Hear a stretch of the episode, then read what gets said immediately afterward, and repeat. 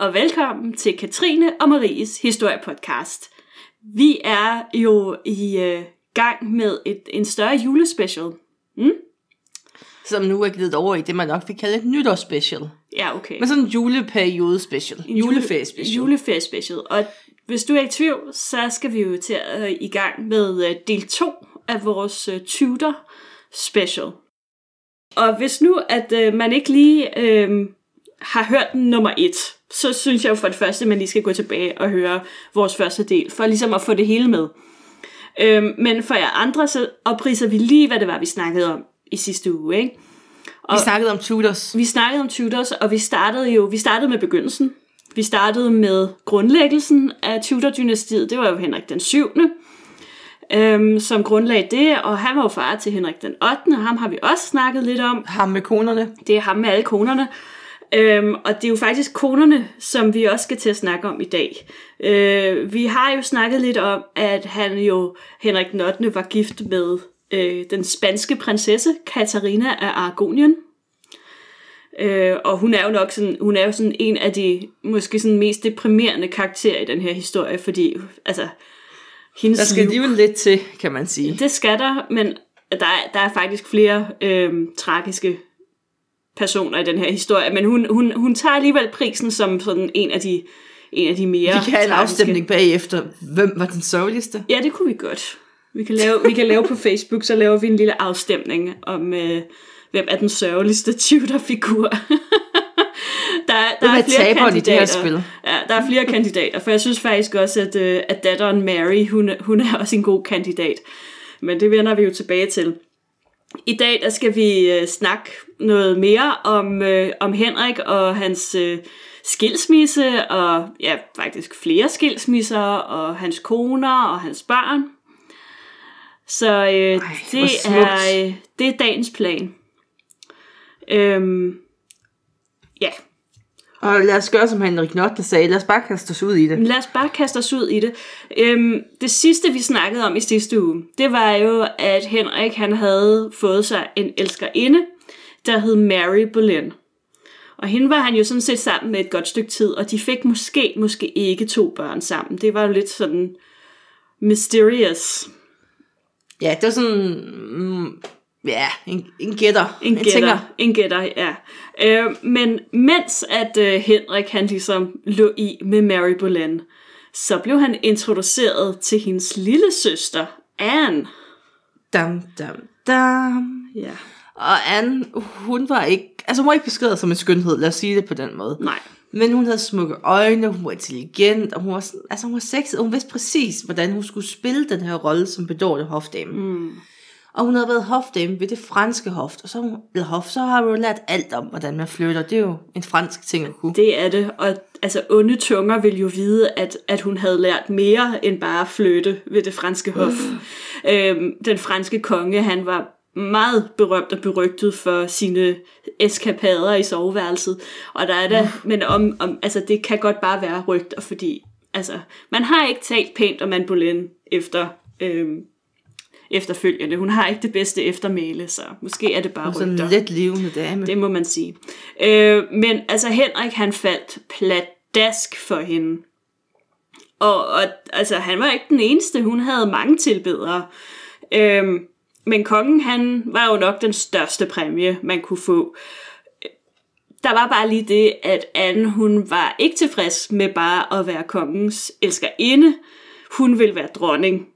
Og når, når det sådan er sagt, øh, så tror jeg måske, at det var sådan Anne i kombination med hendes familie. Hendes far var øh, øh, Thomas Boleyn, han var en af hofmændene ved øh, Henrik den 8. hof, og jeg tror, ej, jeg tror nok lige, han øjnede en chance for at, øh, at få lidt mere magt og indflydelse. Jamen, altså går den, så går den. Ja, præcis. Han, ham, ham vender vi øvrigt også lidt tilbage til, fordi altså, mage til røvhul skal man lede længe efter. Men, øhm, men det kommer vi til. Så i 1527, der står Henrik mellem to kvinder. Der er en her den eksotiske, sexede unge Anne Boleyn. Og så ved siden af, så er den efterhånden halvgamle, lidt kedelige og religiøse Katarina. Ja.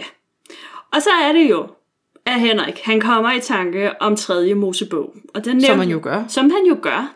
Øhm, det nævnte vi også kort i, øh, i sidste uge. Og øh, i tredje Mosebog, der står der jo det der med, at man ikke må gifte sig med sin brors kone. Øhm, og og at, at hvis man gør det, så er det urent, og man vil forblive barnløs. Og så er det, der går en lille pros op for Henrik, fordi øh, det er jo det, han har gjort. Han har giftet sig med sin brors kone, og de har ikke rigtig fået nogen børn. Altså, de har godt nok fået Mary, men altså, hun, Det er jo- altså, hun tæller ikke rigtigt. tæller de? Nej, hun tæller ikke rigtigt. Så Henrik, han beslutter sig simpelthen for, at det her ægteskab med Katarina, han har jo været gift med hende, altså hvad, 4-25 år på det her tidspunkt. Så øhm, i moderne tid, der havde han jo nok sådan fået en, en motorcykel, og måske øh, sprunget afsted med, med den lidt yngre øh, kollega fra arbejdet, eller sådan et eller andet. Men, men, øh, men, men det var ikke så nemt dengang. Han beslutter sig simpelthen for, at øh, Katarinas, øh, eller ægteskabet med Katarina er ulovligt. Og øh, Og så står hun sådan, "Fe- fedt. så, og det, det synes hun ikke, at det er. Altså, overhovedet. Øhm, og, og, og nu går alt ligesom ind på, at øh, Henrik han vil have en skilsmisse fra Katarina. Det gør man ikke så nemt på det her tidspunkt. Øhm, fordi der er jo sådan en meget udbredt tro på, at hvad, hvad øh, Gud har fået sammen, kan ingen ligesom adskille. Ikke engang paven kan rigtig øh, give en, en skilsmisse. Det eneste, der ligesom man kan gøre, det er jo, at man kan annullere ægteskabet, eller sige, at det er indgået på ulovligt grundlag, og det er jo det, Henrik han ligesom forsøger med det her. Men det tager virkelig, virkelig lang tid. Og han har en, en gammel og trofast rådgiver, ham har vi ikke rigtig snakket om før, men han hedder Thomas Woolsey, øh, og han er, øh, hvad er det nu, det hedder, de der, øh, der er klædt i rødt? Han er Kardinal. Ka- kardinal, ja. Det er, Ja da. det er han jo. Øhm, og han får ligesom til hovedopgave at sørge for, at paven giver sin tilladelse. Det kan han ikke. Og han bliver fyret øhm, på gråt papir. Og heldigvis bliver han ikke, altså han bliver ikke slået ihjel. Han når at dø inden faktisk. Han er muligvis på vej til Tower, da han dør på vejen. Øhm, men så kommer øh, den næste rådgiver i rækken. Han hedder også Thomas, men hedder Cromwell til efternavn. Og øhm, han finder løsningen på det her problem. The Great Matter, som vi jo snakkede om i sidste uge. Øhm, datidens svar på Brexit. Øhm, og han finder ud af, at øh, hvis paven ikke vil spille med, så øh, kan Henrik jo få parlamentet til at erklære ham for kirkens overhoved. Og så kan de jo bare få ordnet den her lille sag, fordi i Henriks kirke, der kan man godt blive skilt. Ja, det er sådan lidt et referendum, de har gang i her. Ja, det er det. Og Katarina, hun anerkender ikke det her move. Nej. Men hun har heller ikke noget valg. Så hun bliver sendt væk fra hoffet, og hun får frataget sin dronningetitel og sin pension. Det gør hun. Så hun står sådan lidt efter 25 års ægteskab med Henrik, og har ikke noget at vise for det egentlig. overhovedet. Og, og det er jo altså virkelig en ydmygelse, og hun er jo, altså, altså, hun er jo bare blevet sat uden for døren, fordi der er kommet sådan, altså på den måde er det jo et utrolig moderne, mo- moderne kærlighedsdrama, det her, ikke? Altså, hvor mange gange er det ikke sket, det her med, at man har været gift i 25 år, og så lige pludselig kommer der sådan en ung, sexet kvinde svansende ind fra sidelinjen, og så den tidligere kone, hun bliver bare smidt på porten, og så er det, så må hun ligesom klare sig. Øhm, Ja, men børnene, de, altså prinsesse Mary, hun bliver jo også frataget sin prinsessetitel og okay. sin arveret. ja, fordi... Så hun bliver jo også altså, ja, ja. smidt ud. Jamen det er det hele, fordi altså, når, når ægteskabet med Katarina er annulleret og ugyldigt, ja, så følger barnet jo også med. så er Mary jo født uden for ægteskab. Og så er hun Ja, jo en er hun- bastard, eller Ja, så er hun jo et uægte barn, Ja, så kan hun, i et, altså et ulovligt ægteskab, præcis, så kan hun jo hverken være prinsesse eller arving til tronen. Altså, eller det noget kan, som helst. Og det er, det er et, et, sådan et lille spil, som øh, kommer til at fortsætte sådan hen over de næste år, hvor at, at de, sådan, de her børn, som Henrik får, øh, de bliver sådan skiftesvis taget ind og smidt ud, og taget ind og smidt ud, og kommer i affølgen og bliver taget ud af affølgen og sådan noget. Det er meget... Godt, de skal holdes på tæerne. Ja. Så herefter, så går det sådan rimelig stærkt med at få tingene fikset. Og i 1532, der tager øh, Anne med Henrik til Frankrig som hans kommende dronning. Og øhm, det skal siges, at øh, det er sådan en lidt en charmeoffensiv, og øh, de mødes med den franske konge, og der er lige det ved det, at ude i verden, der, er hun sådan, der har hun ikke det bedste ry, fordi hun ligesom er den her anden kvinde, og hele den her sag med skilsmisse og sådan noget, det er virkelig, altså, det er Ja, ikke det godt. noget, man har kigget altså skævt til. Ja, det er det godt nok. Det er ikke populært. Og øh, dronningen af Frankrig øh, vil ikke mødes med Anne, fordi at, at hun er jo sådan the great whore, som man kalder hende. Ja, det er meget charmerende. Det er hendes kongetitel. Ja, the great whore. Øhm, men det er altså også på den her Frankrigs tur, at Anne hun endelig overgiver sig til Henrik. Og på det tidspunkt er der jo gået syv år, hvor at de har ligesom, ja, flyttet og kurtiseret hinanden og sådan noget. Så syv år er der alligevel gået. Det, det er jo ikke... Det, det er en ihærdig kærlighedsaffære, det her, må man sige. Øhm, men hun bliver altså gravid nu, og fordi det her barn jo død og pine skal være ægtefødt, så bliver de også lynhurtigt gift, og det sker i januar 1533. Og allerede i juni måned, der bliver Anne så også kronet som dronning af England. Og ha, ha, ha. Fordi i september, der fødte Anne datteren Elisabeth. Og igen, en ubrugelig pige. Puh, ja. Og allerede året efter, der var hun gravid igen. Og den her gang, så gik det ikke så godt, så hun aborterer barnet. Hmm. Og Henrik, han var forståeligt nok frustreret, fordi det eneste, han ønskede sig, det var en søn Ja. til at sikre den her arvefølge. Og hvad det eneste, han ikke har fået?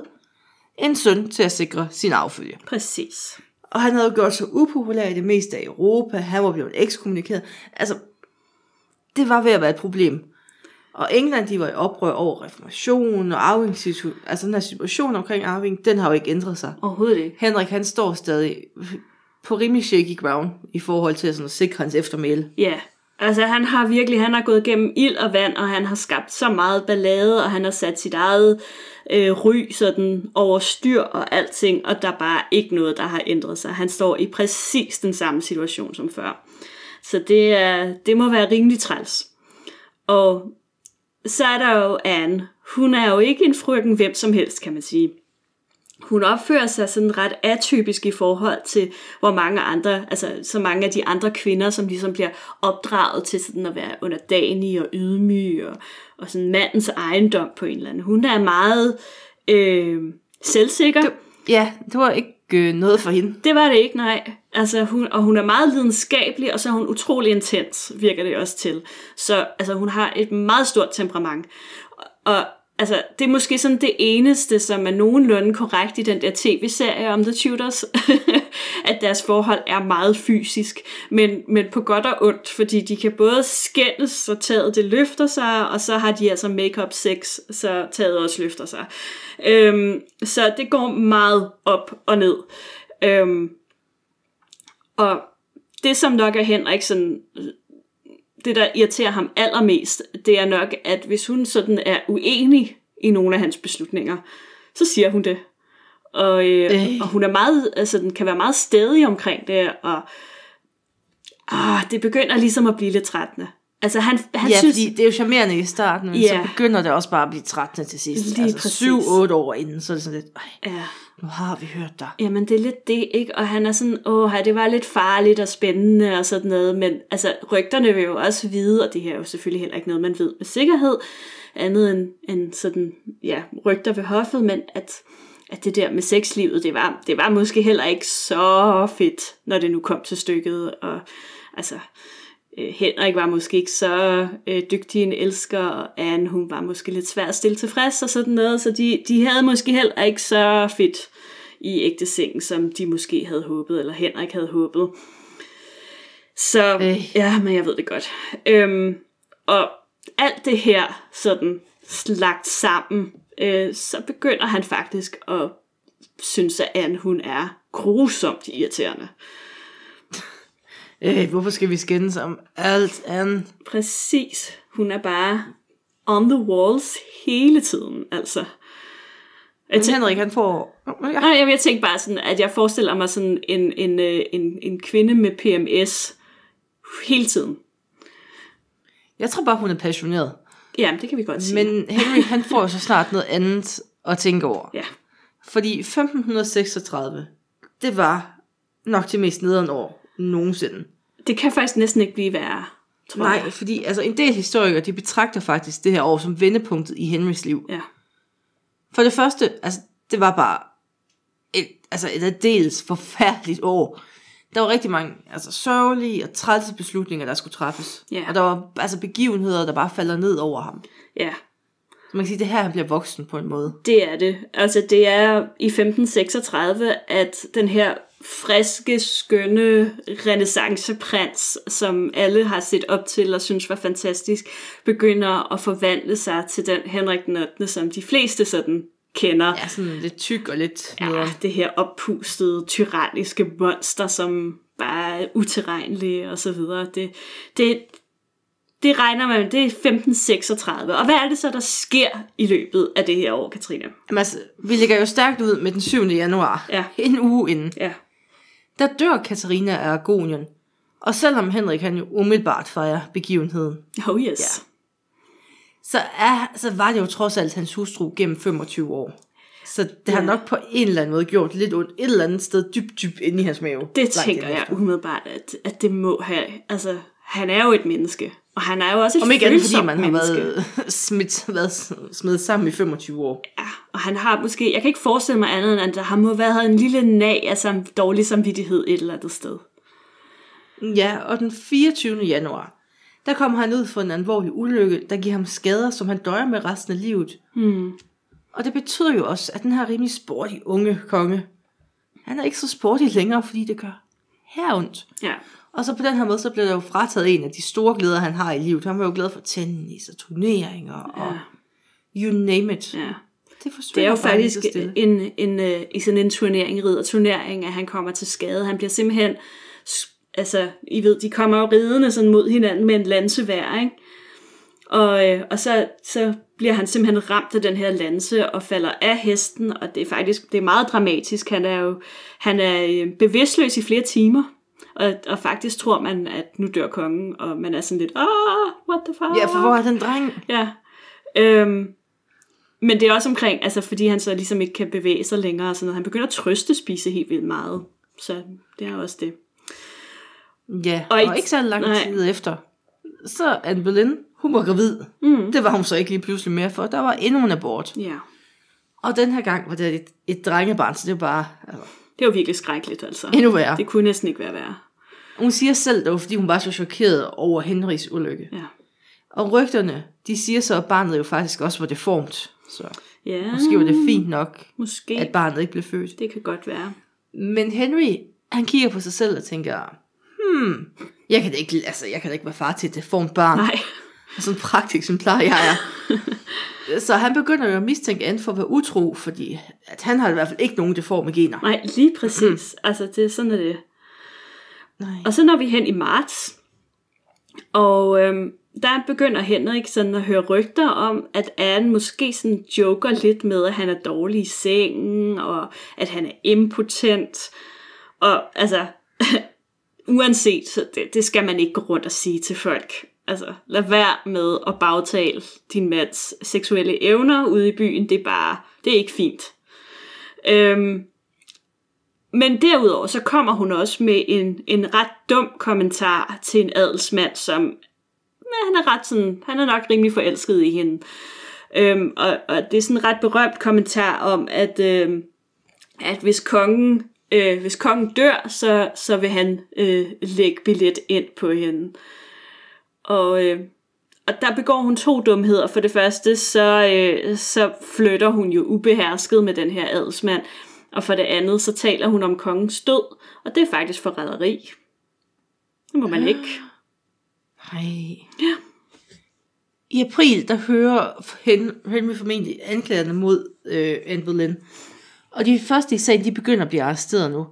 Og anklagerne, de er altså 100 procent, altså uden tvivl, mm. fabrikeret af Thomas Cromwell. Ja, og, og Thomas Cromwell, han er ligesom vendt på en tallerken. Det var ham, som egentlig sørgede for, at Henrik og Anne, de kunne blive gift til at starte med. Det var ham, der sørgede for, at skilsmissen gik igennem.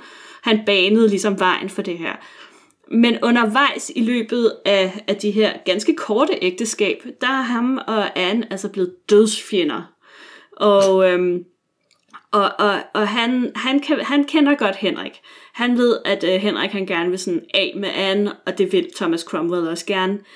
Øhm, hun, er, hun er faktisk meget upopulær, både i befolkningen og ved hoffet. Øhm, så, så han øh, går altså i gang med at samle øhm, anklager imod hende. Og i dag er man sådan rimelig sikker på, at ja, han har nok fundet på det meste selv. Ja, ja, men altså... Ja. Nå. Den 2. maj, der bliver Anne Boleyn og hendes bror arresteret og bragt til The Tower. Ja. Og det skal Og- måske lige siges, at, øh, at de her øh, anklager mod Anne Boleyn, de går jo på, at hun har været utro med ikke mindre end fem mænd. Herunder hendes Anne. bror. Ja. Ja, selvfølgelig. Ja. Øhm, og det er der jo, det er der jo sådan, altså der er en af de her mænd, som hedder Mark Smeaton, som er, han er musiklærer ved hoffet, og han øh, tilstår at have haft en affære med Anne Boleyn, men man mener i dag, at han, han har tilstået under tortur. Så det, mm, det kan man jo ikke bruge til meget. Og alle de andre mænd, der bliver arresteret, de benægter det simpelthen hårdnakket, og Anne benægter det jo også.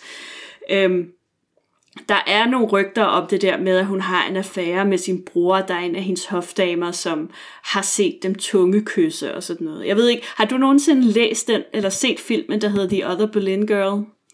Nope. Nej, men der findes en film, den er baseret på en bog af Philippa Gregory, og øh, den handler om Anne Boleyn. Og i den, øh, der øh, foreslår hun, kan man vel godt sige, at, øh, at Anne Boleyn rent faktisk havde en affære med sin bror, men at det var fordi, hun simpelthen var så desperat efter at få det her drengebarn, for ligesom at, hun vidste godt, at, at det her forhold til Henrik, det var, sådan, det var, det var ved at blive nedkølet ret meget. Ja, så er det også om at sikre sin plads ved at få det drengebarn. Lige præcis. Og, og der var ligesom, altså hun vidste også godt, at hun kunne jo ikke bare blive gravid med hvem som helst ved hoffet. Øh, det ville ikke være særlig smart. Og hvis hun nu fik et barn med sin bror, så var der jo i hvert fald en vis sandsynlighed for, at, at barnet lignede Boleyn-familien. Så og, og at man ligesom ikke kunne, at det ligesom ikke lignede en eller anden tilfældig anden adelsmand ved hoffet. Så det er ligesom det, Philippa Gregory, hun ligesom siger, det kunne jo godt være, at det rent faktisk var sket. Men det er der altså absolut ingen beviser for, men, men hvem ved, det kunne være.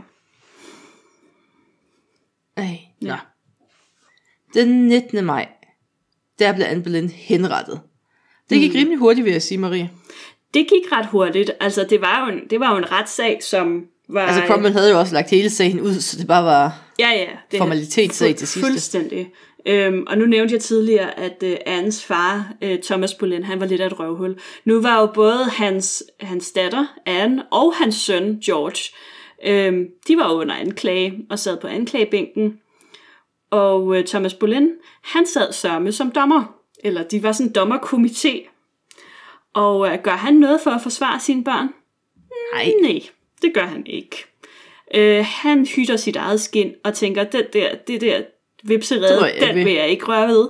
Så øh, han, øh, han går bare med øh, flertallets øh, dom, og det betyder, at han altså er med til at dømme både sin søn og sin datter til døden.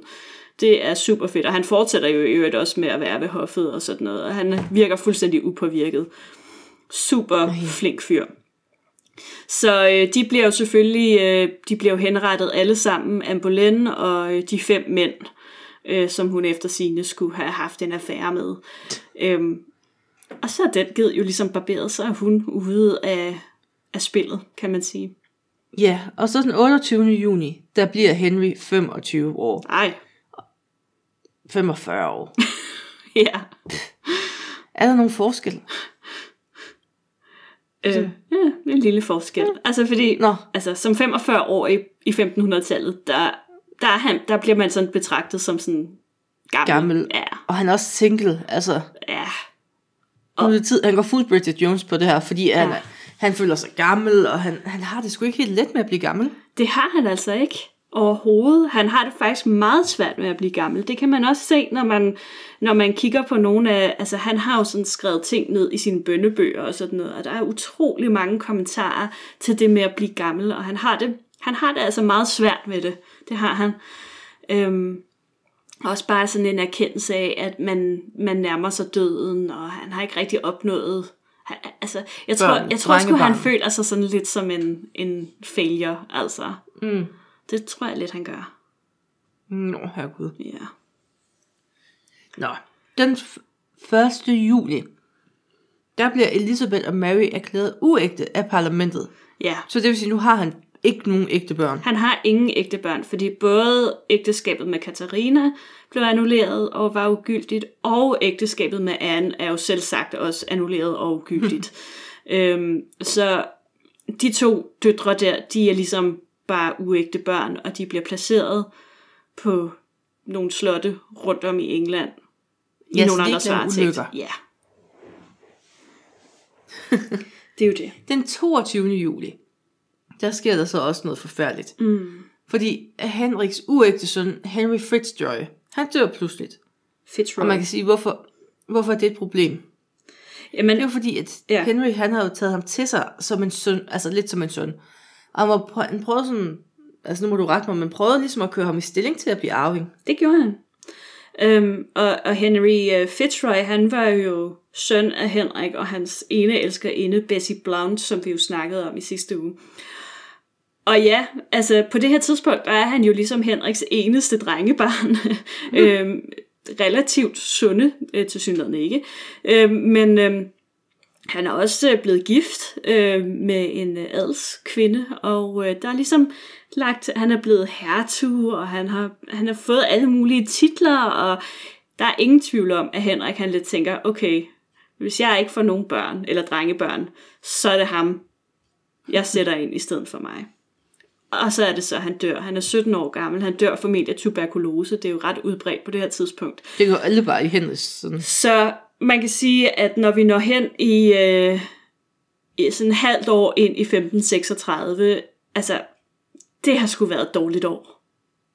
Altså, der, Ja. der er faktisk ikke noget som helst, som er gået særlig godt i det år. Der er ingen glade begivenheder, kan man sige. Eller der er måske en enkelt.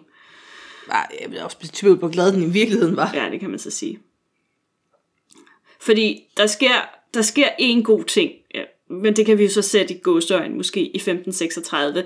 Øh, han gifter sig igen. Henrik gifter sig igen, øh, og den her gang med en dame, der hedder Jane Seymour. Og Jane, hun er Annes øh, diametrale modsætning. Hun er alt det, som Anne hun ikke var.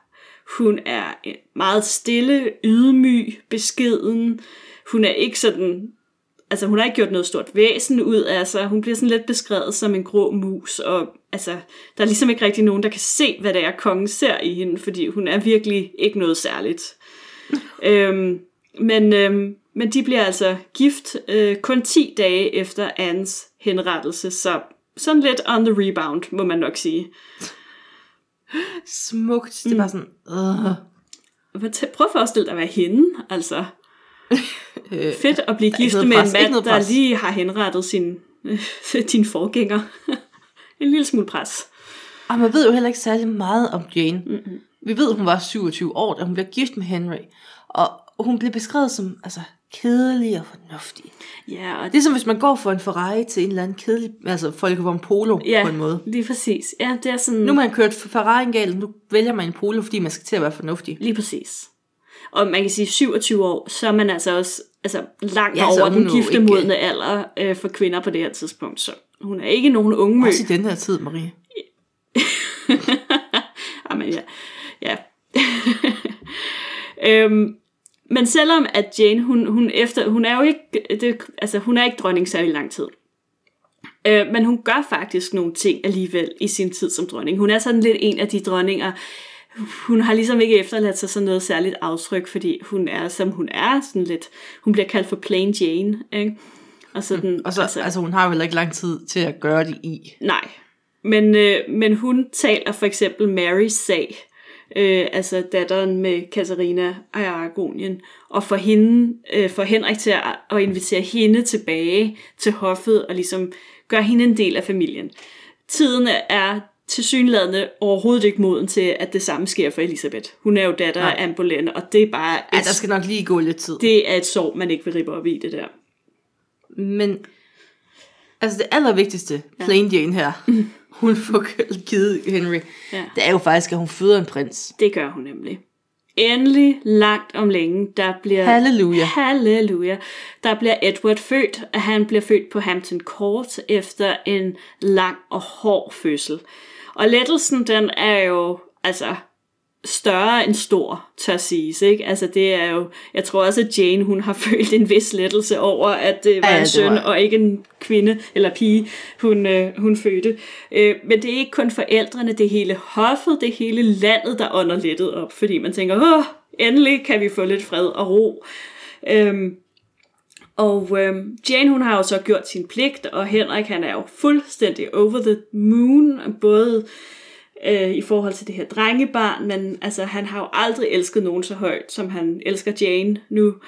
Øhm, men få dage efter fødslen, der bliver hun syg, og det var der jo rigtig mange kvinder, der gjorde på det her Ja, altså, tidspunkt. træk et kort. Det var virkelig... Jeg tror, der var 50-50, øh, hvis overhovedet så meget. Altså enten så overlever Altså, du, det er også... generøse odds, synes jeg. Ja, det er der. det. Det tror jeg. Øh, det kan godt være, at det var øh, måske 70-30 måske i stedet for.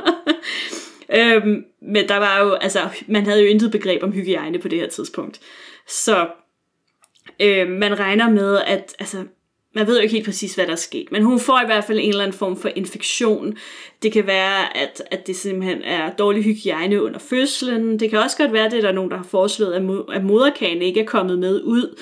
Øhm, og så sker der jo det, at, at, øh, at den simpelthen begynder at rådne ind i kroppen. Det er ikke godt. Og det bliver man syg af. Det bliver man rigtig syg af. Øhm, hun overlever nogle uger efter fødslen, men øh, den, den 24. oktober, der dør hun altså, og øh, bliver begravet i Windsor. Og det er jo meget sørgeligt. Nå, efter Janes død, der var Henry egentlig ikke rigtig interesseret i at gifte sig igen. Mm. Han var 46 år, han var midaldrende, og altså, han vidste også til gengæld, at det var farligt at sætte alle sine penge på én enkelt søn, der jo ikke engang var, altså han var ikke engang et år endnu. Nej, Og barnedødelighed var også en ting ved hoffet, det har vi jo set med tuberkulosen. det er jo det. Så for arvefølgens skyld, så måtte han op på datinghesten igen, Ja, og og det er tænde jo for kongetinder og se, hvad man kan få til at lige præcis kongetinder. Øhm, og, og, og, og der melder Thomas Cromwell sig hans, øh, hans gode rådgiver her til at sige, ved du hvad Henrik, den klarer jeg. Jeg finder en, øh, jeg finder en værdig kandidat til dig.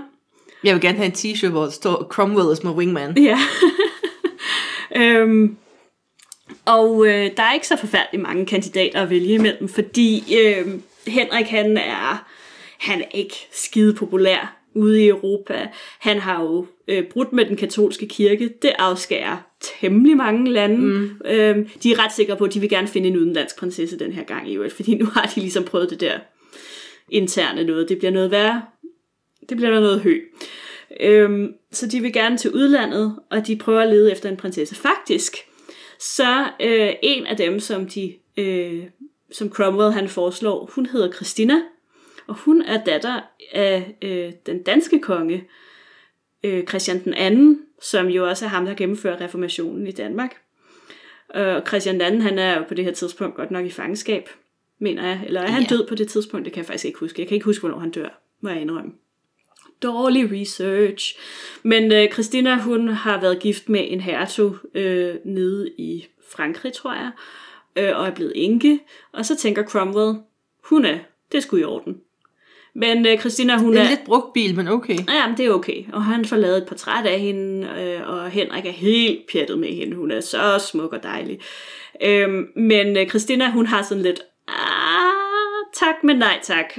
Og hun, er jo, hun udtaler det her meget berømte øh, med, at øh, hun ville med glæde gifte sig med Henrik, hvis hun havde to hoveder.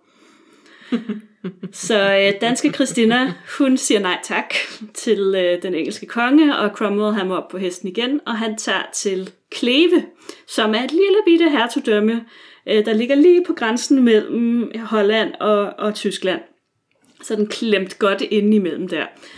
Og øh, ja, i Kleve, der øh, finder han så en øh, hertugfamilie, som er, eller fyrstefamilie, som er øh, protestanter. Det er jo meget godt, og de har Check. ovenikøbet to døtre, ugifte. Check, check. Ja, og øh, han får øh, hofmaleren Holbein til at male et portræt af måske dem begge. Øh, der findes et, øh, et, et muligt portræt af den ene prinsesse, som man ikke er helt sikker på, om nu også er hende. Øhm, men i hvert fald af den ældste af søstrene, Anna. Øhm, og øh, det portræt kan, det, der har vi kongetænder igen. Han Det, swiper. det, tænker jeg, det skal jeg sgu have noget af. Det er et okay portræt, det der. Øhm, Det eneste lille problem med det portræt, det var jo, at det nok var facetuned en lille bitte smule. Der var nok lagt et lille Jane Seymour-filter ind over, tror jeg. Hvis Ja. man sammenligner portrættet med Anna af Kleve med portrættet af Jane Seymour, så er der en vis lighed mellem de to kvinder. Jeg tror lidt, at øh, Cromwell, han ligesom bad Holbein om, og lige, kan du ikke lige twiste den sådan, så Henrik han tænker, at hun ligner lidt. Ja, fordi at det her ægteskab, det var jo altså et mildestal, selv for Henrys standarder, et kæmpe flop. Ej, det må man sige. Altså allerede fra deres første møde, der var Henry jo rasende på sin rådgiver over det her ægteskab. Ja. Altså hun får jo også tilnavnet Maren fra Flanderen. Ja, stakkels Anna. Altså Fordi som i, at- som, i, øh, som i sådan en, en, Hesten. en hest, ikke, Ja, en grim ikke navnet. ja. Nej. Og han synes jo, Anna hun var grim, og hun lugtede dårligt, og han nægtede at have sex med hende, fordi hun var bare så frastødende for ham. ja. Forestil dig, hvad Anne, eller, Anna sådan lidt. øh, Stakkels Anna. Og hun kan jo kun tysk, og, og hun kommer jo der og, og, og forstår ikke engelsk, og hun har noget mærkeligt tøj på, fordi tysk mode og engelsk mode er meget forskelligt. Så de synes jo alle sammen bare, at hun er virkelig grimt klædt, og hun lugter åbenbart dårligt. Det er der flere, der siger, måske havde hun lidt andet forhold til hygiejne. Men altså, stakkels Anna. Øh, Anna. Det, som, det, som var det smarte ved hende, da de bliver gift, det er jo, at på det her tidspunkt, der er hendes bror faktisk en af de mest magtfulde fyrster i Tyskland. Han, øh, han, han, han kører med klatten, kan man roligt sige. Og øh, han er så også øh, Karl den 5., den tysk-romerske kejsers bedre fjende.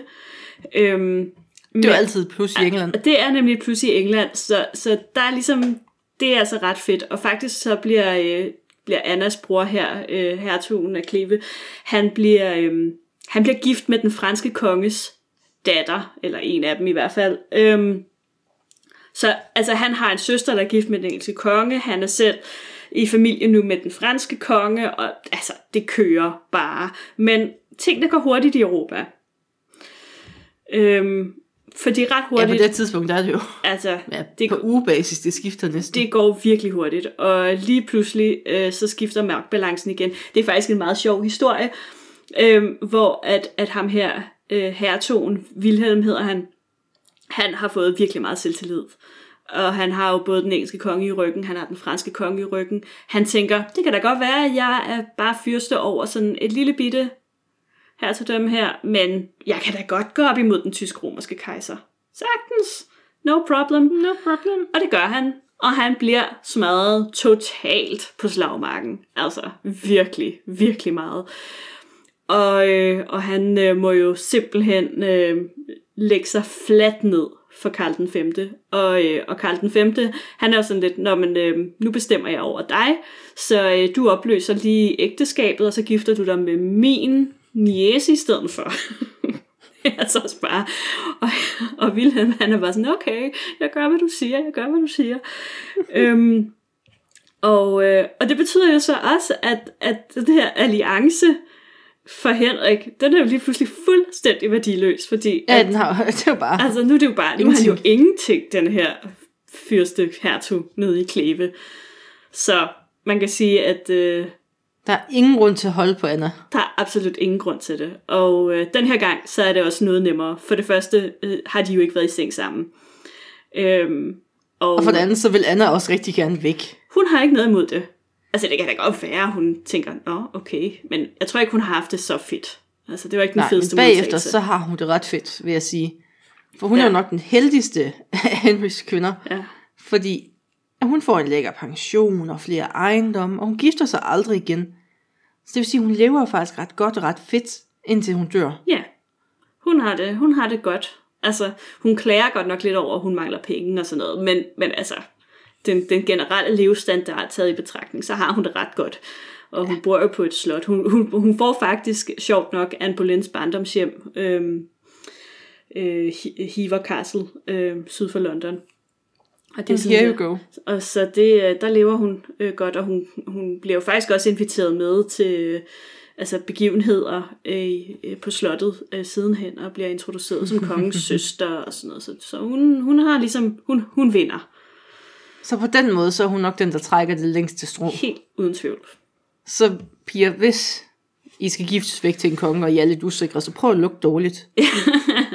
altså, Men jeg vil så sige, at til gengæld, en, en, som ikke kommer godt ud af den her, det her ægteskab, det er jo Thomas Cromwell.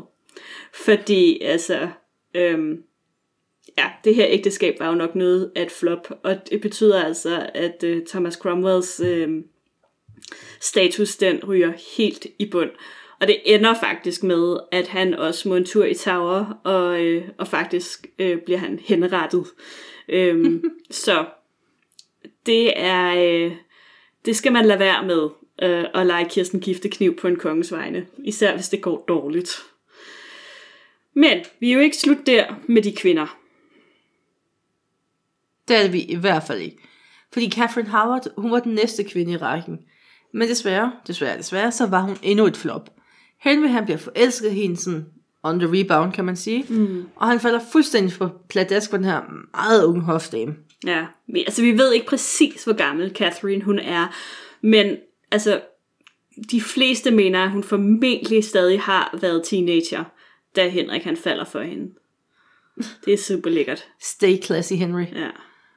Og Catherine, hun var vokset op på, hos en slægtning i et stort hus. Og der havde man åbenbart ikke værnet sådan super godt om den unge dames død.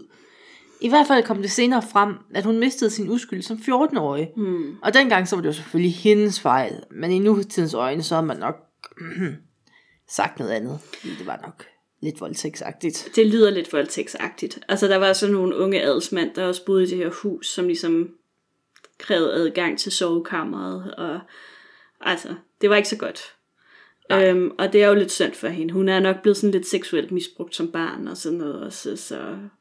Men Henrik han var fuldstændig væk i den her unge, smukke dame, og han overdynger hende med dyre gaver. Og Catherines motto, motto, motto det var uh, no other will than his. Så det var også sådan virkelig sådan underdanig. Det er godt nok måske Gud, hun snakker om, men nok også lidt Henrik. er der en forskel? han er jo 30 år ældre end hende. Og han er på det her tidspunkt allerede ekstremt overvægtig, og han har to læskende betændte sår på benet. Mm. Altså, der er ikke særlig meget at komme efter her. Det er faktisk lidt ulækkert. Ja, og modsat Anne Boleyn, så var der masser af beviser for, at Catherine, hun ikke lige frem holdt, kun holdt sig til Henrik, kan Nej. man sige. Altså hun havde en længerevarende affære med Thomas Culpepper, og det var nærmest for øjnene for kongen. Ja. Men Henry, han var bare så blind af kærlighed, så han ser det ikke rigtigt. Nej. Men hans rådgiver derimod, de var ikke blinde for det her, og, og da de sådan fortæller ham om det, så er han bare, altså han, hans hjerte bliver knust i tusind stykker. Øhm, men han kan jo ikke ignorere det, Øh, der er jo ikke, man kan jo ikke ignorere, at dronningen hun render rundt og knaller med alle mulige andre. Øhm, og han bliver jo simpelthen nødt til at straffe hende. Ja. Og straffen for den forbrydelse, hun har begået, som er utroskab mod kongen, det er døden. Ja, så Catherine, hun blev henrettet den 8. februar 1542. Og på det her tidspunkt var hun 21 år gammel. Mm. Og den her utroskab, den havde virkelig, virkelig såret Henry og han sank ned i en dyb depression, og han hævnede sig ved at ødelægge hele Howard-familien ved at fratage dem titler, jord og ejendom. Ja. Han, altså, han kunne slet ikke. Han, øh, han, gik, øh, han gik lidt amok der, og, øh, og det var nok også sådan virkelig, altså, nu, nu, nu var han ligesom ved at være færdig, kan man sige. Han, øh, han havde det ikke så godt på det her tidspunkt, hverken sådan psykisk eller fysisk. Øhm, hvis, hvis vi, skal vi ikke snakke, vi snakker lidt om hans helbred nu. Fordi, jo, jo, ved hvad, Dr. Maria, go Ja. crazy. Ja, fordi altså, hvis nogle mennesker de ældes som vin, så må vi jo nok sige, at øh, Henrik han ligesom ældes som mælk. øhm, det var ikke øh, nogen øn, yndefuld øh, alderdom, der ligesom gik ham i, i, mode, i møde. Ideen om sund kost og motion, for ligesom at holde sig lidt fit, den, den findes jo ikke i 1500-tallet. Og Henrik, han kunne virkelig godt lide mad og drikke. Han spiste helt utrolige mængder mad. Øh, virkelig, virkelig store. Man mener jo også, at han trøste spiser lidt her, øh, især efter Catherine Howards øh, død. Øhm, og de her retter, de består primært af kød og rødvin, og de bliver indtaget meget sent om aftenen. Altså, det er bare alt sammen dårlige ting i forhold til, hvis man ligesom skal holde sig en lille smule slank. Øhm, så, men derudover, udover at han var ekstremt overvægtig, øhm, hvad ved vi så ellers om hans helbred? Altså, hvis vi skal tage ja-hatten på, ja. så havde han ikke tuberkulose. Nej, Altså modsat Henrik den 7. og hans bror Arthur. ja, Så plus side, plus side, plus side. det skal vi lige... Han havde heller ikke syfilis, hvilket altså, det har været foreslået, Ja. men han havde det formentlig ikke, fordi så havde hans symptomer set anderledes ud. Ja, Han var blevet en, øh, hvad skal man sige, en statlig herre. og man anslår, at han omkring sin død vejede op mod 145 kilo, og han var jo ikke voldsomt høj egentlig i virkeligheden. altså han var 1,87 tror jeg. Okay, så er det jo fint fordelt trods Ja, ja, men stadig, altså i forhold til, at han som, som ung, så havde han jo vejet måske omkring 80 kilo eller sådan et eller andet. Det var, det var rimelig voldsomt. Ja, og så havde han sår på det ene ben. Det har vi snakket mm. om før. Og det ville ikke rigtig hele. Og måske havde han fået såret ved sin ulykke, men det er også muligt, at han led af knoglebetændelse, som med tiden også går i organerne. Ja, så det kan jo være en forklaring på, hvorfor at han jo bare blev dårligere og dårligere. Altså, han, han, han blev virkelig mere og mere syg. Altså, de, Ja, det var ned ad bakke for ham. Altså, bare det, at man har et sår, der ikke vil hele, det er som regel ikke et godt tegn øh, på et sundt re- helbred. Han havde også øh, voldsomme humørsmængninger, og hans hukommelse den begyndte også at blive sværere med tiden. Mm, det er altid godt med en konge, der ikke rigtig kan huske. Ja, så, øh, og altså lidt utilregneligt. Især når man sådan er totalt enevældig og bare er, er, ens ord er lov. det er fedt. Sane mennesker. Ja. Og året inden han stod, der blev han flyttet fra rum til rum, så var det op på sin hest og fra sin seng ved hjælp af et hejseværk. Så han havde også svært ved at komme op ja. om morgenen. Jamen, han, var, han var så stor til sidst, at han, han ligesom blev nødt til at blive hejst op og ned. Og stakkels hest, tænker jeg, han skulle hejses op på den her Det er hest. sådan en gammel bryggerhest. Ja, det må det være. Øhm, og, og han havde faktisk også sådan en, et lidt sådan rollatoragtigt stativ, som han kunne gå rundt med inde på slottet. Ja, Og så sidst, men ikke mindst, så var hans syn også blevet dårligt. ja. Men det var, Så- altså, det var måske en alders ting i virkeligheden. Ja, det var nok sådan mest en alders ting. Men altså, man må sige, at han, han havde det ikke så godt fysisk, og hans helbred var ikke særlig godt. Og det blev ikke bedre af, at han overspiste og, og ikke bevægede sig overhovedet. Altså nu smider jeg bare en, en løs tanke. Havde Ja. ja. han i virkeligheden bare sukkersyge? Jamen, det kan godt være. Det er der også nogen, der har foreslået, at han, at han led af sukkersyge. Ja. Det var Øhm, sådan. jamen, det kan sagtens... Dr. Katrine til igen. Netdoktor. Øh, jamen, det kan sagtens være. Vi ved det jo ikke med sikkerhed desværre, men der er jo en, altså det der med, at, altså det han dør af til sidst, vi ved vi jo heller ikke, men altså hans organer begynder jo bare at lukke ned. Og det kunne jo ligesom også godt passe sammen med den her knoglebetændelse, som ligesom er gået i, i kroppen, men han kan jo sagtens også godt have haft øh, have sukkersyge. Ja, det ene udelukker ikke hinanden. Overhovedet ikke. Og det er jo ret normalt, øh, når, man, når man bliver meget overvægtig, at man også får sukkersyge. Så. Ja, Men det skal da ikke afholde øh, en fra at, øh, at blive gift igen. altså jo mere hen, altså der er bare mere af ham at elske, når han bliver så tung. Præcis. Han, øh, som sagt, så var han jo nok sådan rimelig deprimeret efter Catherine Howards død i, i 1542. Han var virkelig blevet såret meget, meget dybt af hende. Øhm, og han sørgede jo både over det, men også over sit helbred og sin alder. Øh, han kunne måske nok godt se, at han ikke var sådan den lækreste mand længere. Det største og- catch ligger. Ja, det var ikke sådan.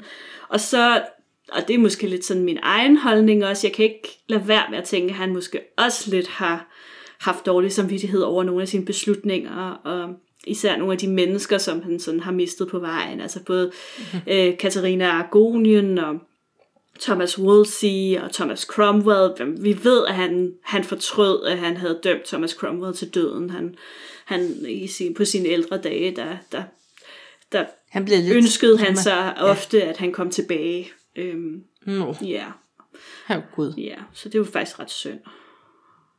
Men vi ved ikke, hvorfor Henry pludselig ser så varm på Catherine Parr. Altså selvfølgelig har han en præference til navnet Catherine, virker det til. Det øh, har han i hvert fald udvist, ja. Altså hvis jeg havde levet dengang, ikke? Og haps. Ja, så havde han gået med dig.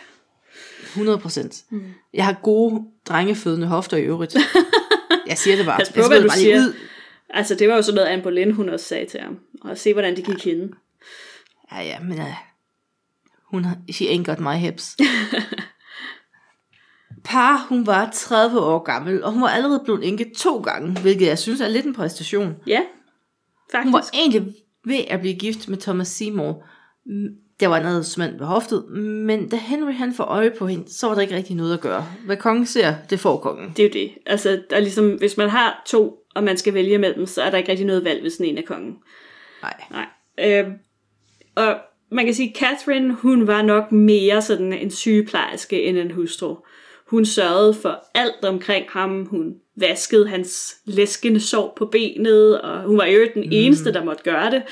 Øhm, og hun sørgede også for faktisk, at han fik kontakt med alle sine børn. Også Øh, pigerne. også pigerne, Mary og Elizabeth, de kom tilbage til hoffet. Edward havde jo selvfølgelig været der hele tiden, fordi, åh, søn. Øhm, men, øh, men det jo faktisk, mens at øh, Henrik er gift med Catherine Parr, at de her børn sådan for første gang oplever at have en slags familie, og sådan være sammen og fejre jul og den slags ting. Hvad er det for noget pjat? Ja, det er sådan, det er jo, det er jo også tankevækkende. Men Catherine, hun var jo også tæt på at komme galt afsted. Ja, det var hun. Hun var protestant og havde måske i hemmelighed konverteret til, dam, dam, dam, katolik. Nej, omvendt. Nå, protestant. Ja, hun var, altså fordi der var jo sådan det der, at, at trods den her reformation i England, så var Henrik og hans slæng jo ikke protestanter. Altså overhovedet, de var jo katolikker. det er jo det, den sætning betød. Ja, og, og de betragtede protestanter som kættere. Altså, så man ville jo... Altså, man havde brudt med paven, men man var ikke protestant. Og, øhm, og det var jo sådan derfor, man begyndte at snakke om, at Catherine Parr, hun måske sådan... Hun, hun var lidt kættersk. Hun, hun var...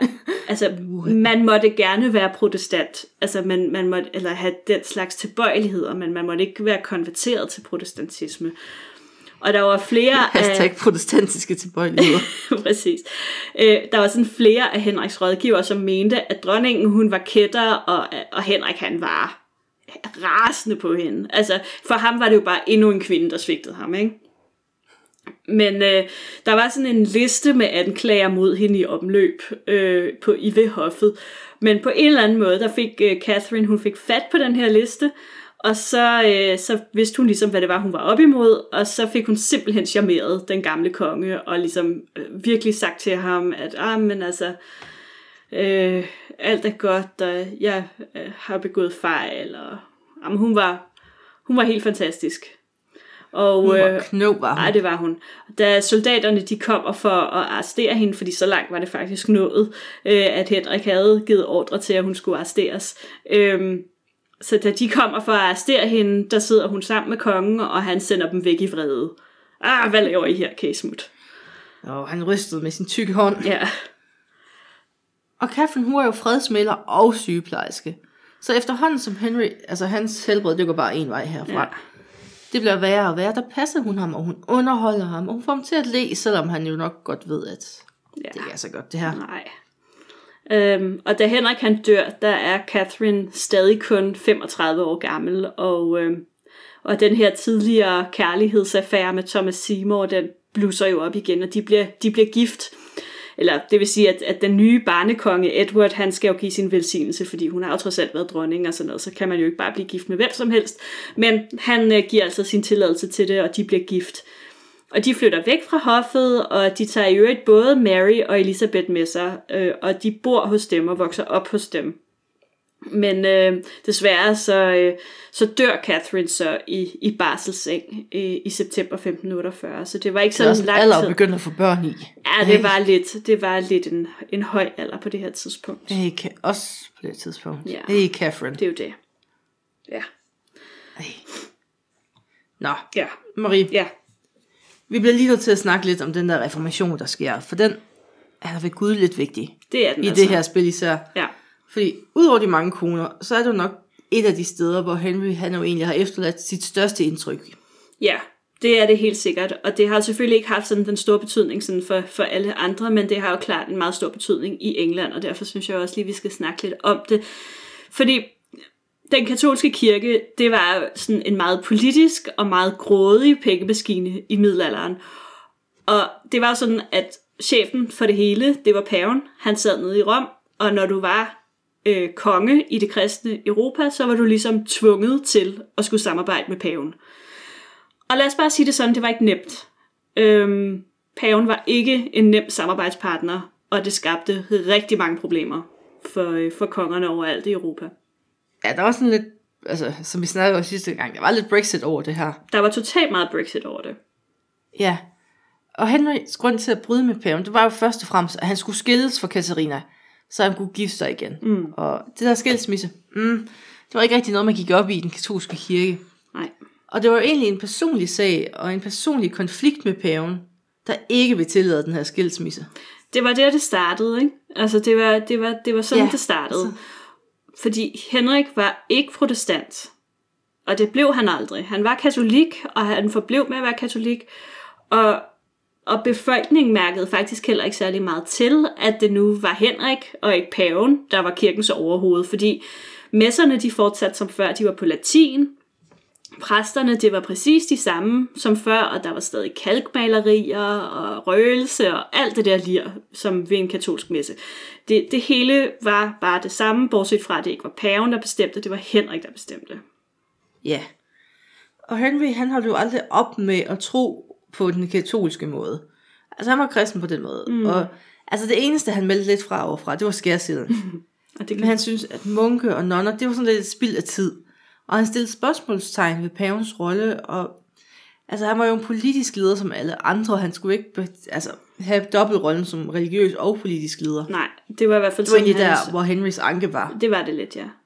Og i Og vi har jo snakket om, hvordan paven jo egentlig var sin egen magtfaktor. Han- De havde deres egen hære. Lige og- præcis. Og, og han er helt klart en magtfaktor i Europa. Altså nu har vi jo ikke snakket særlig meget om alt det, der foregår nede i Europa, og alt den der udenrigspolitik, der er.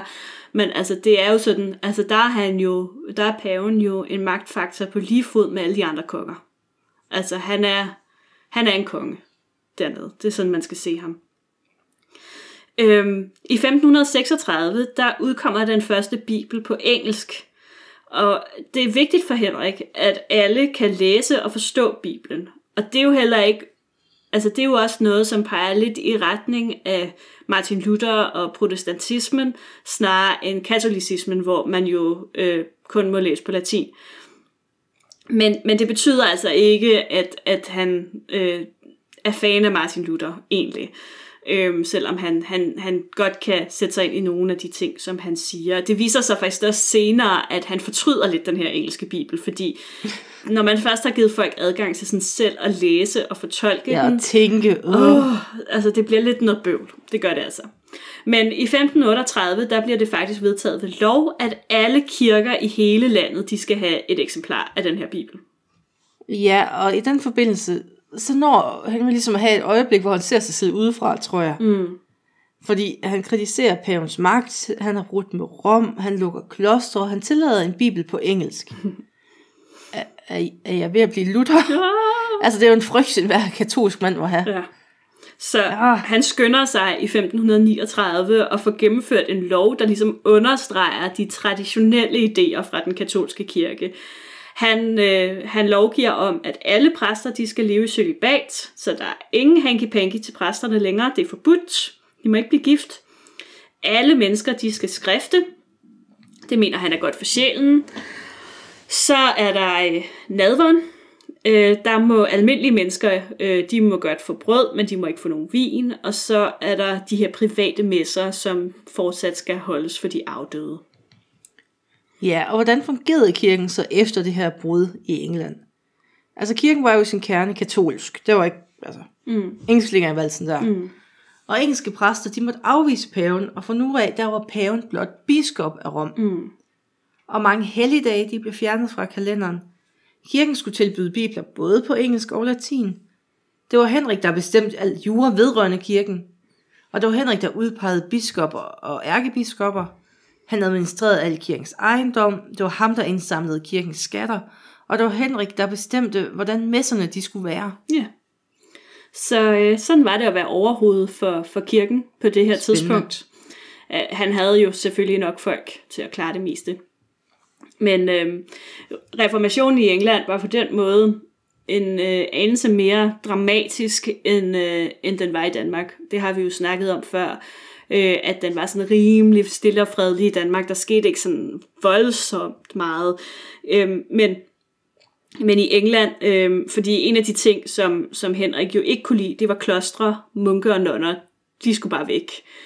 Øhm, så, så øh, det var jo noget af det, som Thomas, Thomas Cromwell inden sin død fik, øh, fik ordnet. Det var jo lukningen af alle klostre. Øhm, og, øh, og det var en meget, meget dramatisk affære, hvor at, altså, det var jo bål og brand, og munke og nonner, der blev jaget på gaden, og bare måtte, der var sådan nogle munke og nonner tiggerherrer, fordi de her stakkels mennesker, de havde levet i klostrene hele deres liv, og lige pludselig er de blevet så smidt ud, kloster. og så, er der, så har de jo ingenting, de her mennesker. Hvor skal de gå hen, og hvad skal de gøre? Ingenting. Der de har ikke nogen brugbare evner. Lige præcis.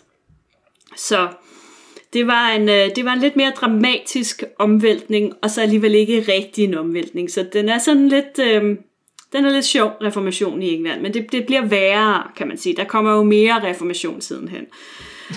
Men først, 28. januar 1547, der dør Henrik den 8. Som vi nævnte tidligere, så er man ikke sådan 100% sikker på den præcise dødsårsag. Men altså, han havde jo en, en dårlig... En tvivlsom helbredsmæssigt. Altså, det må man det var, sige. Ja. Den var dårlig.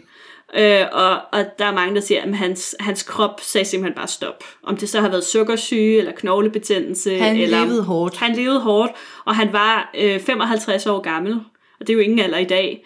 Men øhm, dengang, der har det altså været en... Der har det været fint nok. Der har det været fint nok, kan man sige.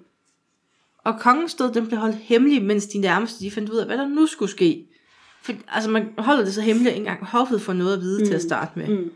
Og der bliver, for ligesom at dække over det her, så bringer man stadig mad ind til kongen. Ja.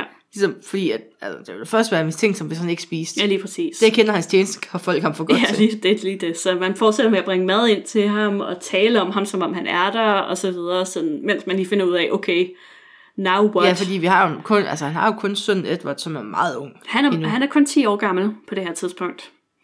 Og, og problemet er, at man, man ved jo udmærket godt, at, at en 10-årig kan ikke reagere selv heldigvis. Nej, så man skal have fundet en protektor. Man skal have fundet en ham. protektor, man skal have, ligesom have lavet sådan et form for rigsråd, som kan støtte ham og hjælpe ham og rådgive ham, og i virkeligheden regere for ham, indtil han er gammel nok. Øhm, så så det, det skal de jo ligesom lige have konstitueret, de her folk omkring Henry. Ja, ligesom for, altså også man har jo lidt dårlige minder endnu for de der borgerkrige. Ja, så man... Så lige om at få ro på, indtil man siger, at det er planen, det er den, vi kører efter. Fordi hvis der er det her magtvakuum ja. efter en konge, så er det farligt. Lige præcis, lige præcis.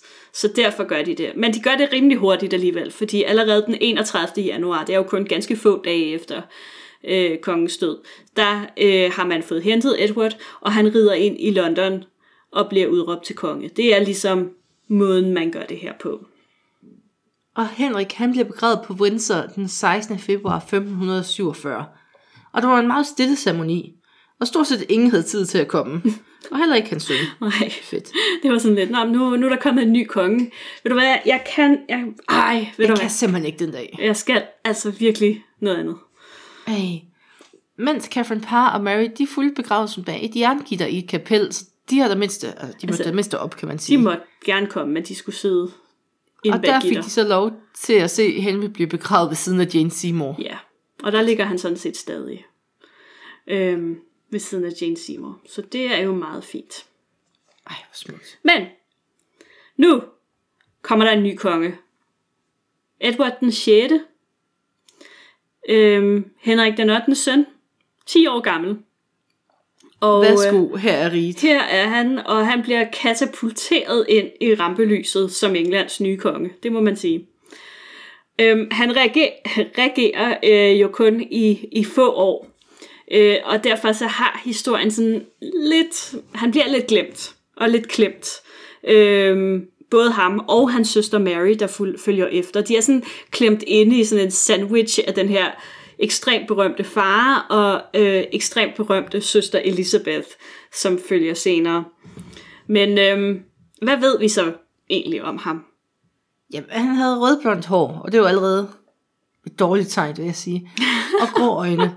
Han var sådan et indadvendt og alvorligt barn. Og han, på den måde mindte han jo nok mest om sin mor egentlig. Ja, det kan man nok sige.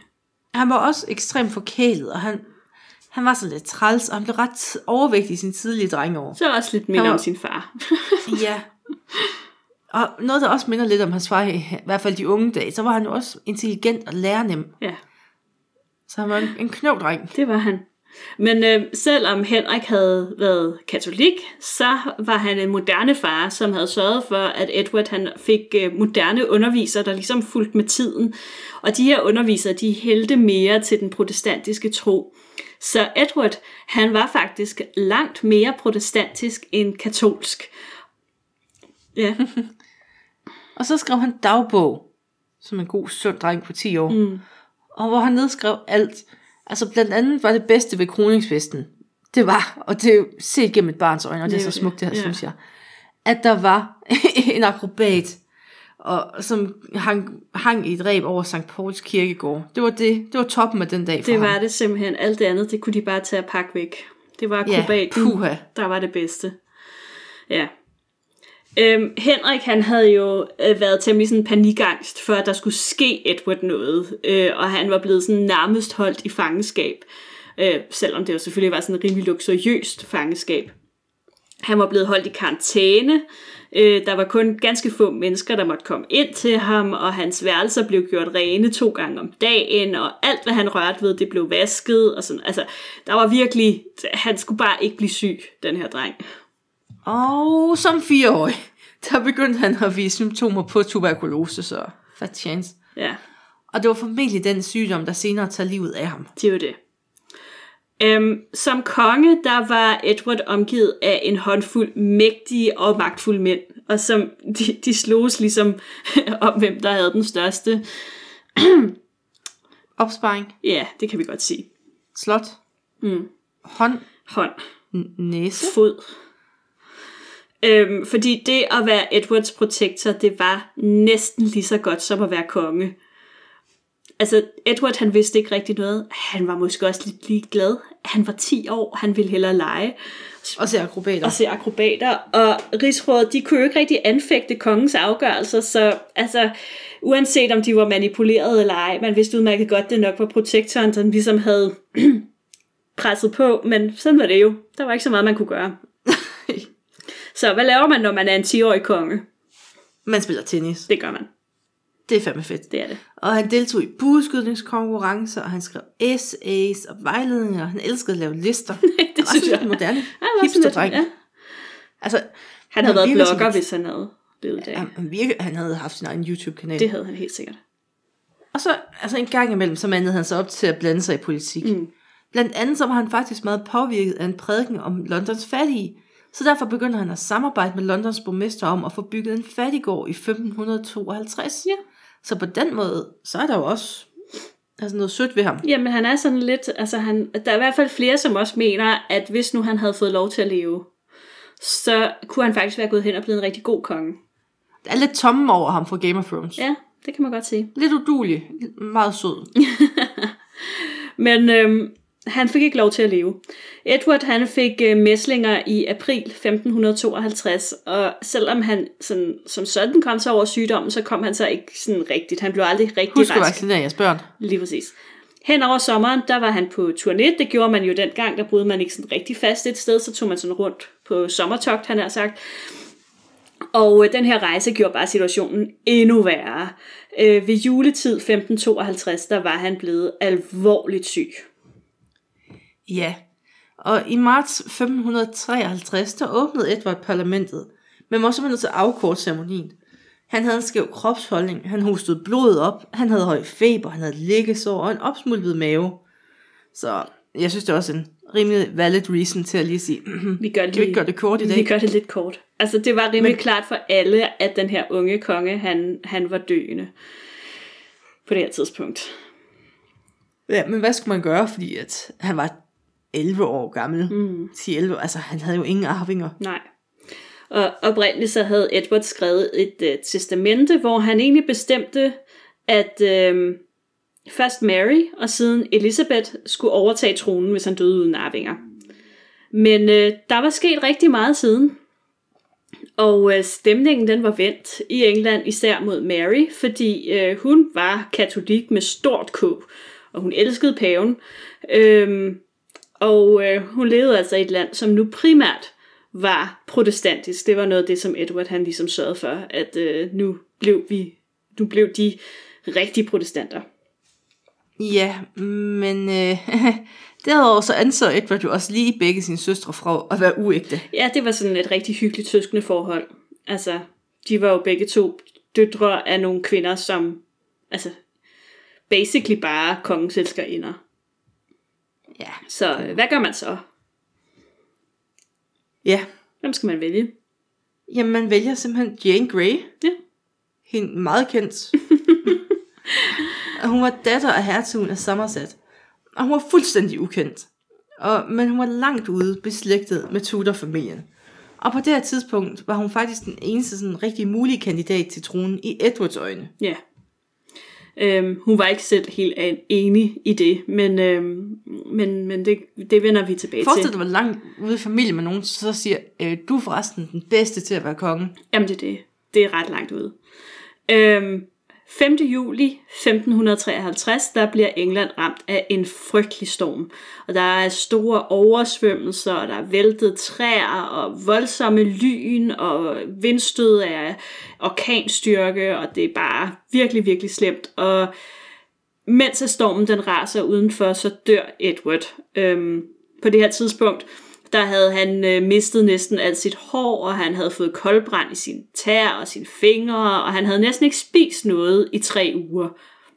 Ja, Ja, det, det var ikke så godt. det var ikke så godt. Nej. Og enter Jane Grey. Og det er nok et af de mærkeligste kapitler i den her fortælling. Mm. Og valget på hende, det var 100% politisk religiøst. Ja, Altså, det var det, der kvalificerede hende. ja, Hun var protestant. Og så var hun gift med John Dudleys søn, Guilford. ja. Vi har ikke nævnt John Dudley før, men øh, han havde været Edwards protektor de sidste år af hans liv. Øhm, han var en voldsomt magtsyg mand, og der gik faktisk også rygter om, at han øh, havde forgiftet Edward. Og jeg tænker sådan, når man, når man hører hans symptomer, vi sagde, han har mistet næsten af sit hår, han har fået koldbrand i tær og fingre. Altså, det er jo ikke tuberkulose-symptomer, vel? Så Det er nok pist. der er nogen, som tror, at, øh, at John Dudley, øh, han forgiftede Edward. Men vi ved det ikke.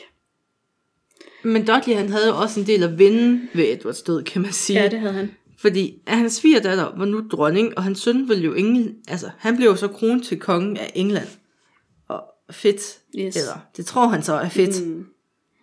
Fordi man skulle jo tro, at øh, det nu protestantiske London ville være super glade for valget af Jane Grey.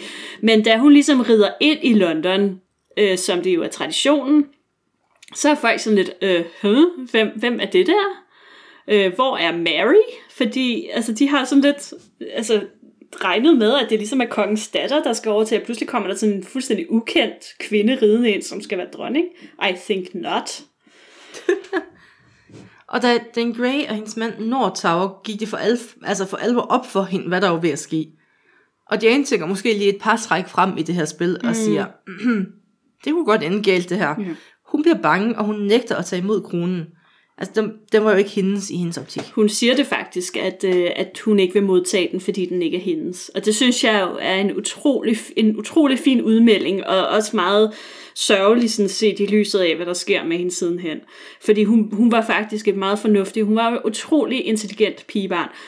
Og øhm, meget belæst og meget veluddannet, og hun havde sikkert været en ganske udmærket dronning, hvis det var, men, men altså, hun havde bare ikke nogen ambition om at blive dronning. Det var ligesom Nej. nogle andre, der havde kastet hende ind i det her spil, og det var overhovedet ikke hendes interesse. Nej, hun, var, hun, er bare, hun bare gerne have et roligt liv, og så bum. Ja, hun var jo også blevet presset ind i det her ægteskab øh, i øvrigt. Ham var hun jo bestemt heller ikke særlig begejstret for. Han var også en Nej. et skvat i øvrigt, men... Ja. Øh, Maries historiske anmeldelse for ikke skvat. ja. Men altså... Og selv ja. den her... Ja. Du siger det. Ja, og selv den her krone jo nærmest bliver tvunget ned over hovedet på hende. Så nægter hun at krone sit skvat. Han mand. Ja, han er bare hendes skvat nu. Ja. Og han, altså, måske kunne han blive hertug, men han kunne aldrig blive konge. Nej, det nægter hun simpelthen.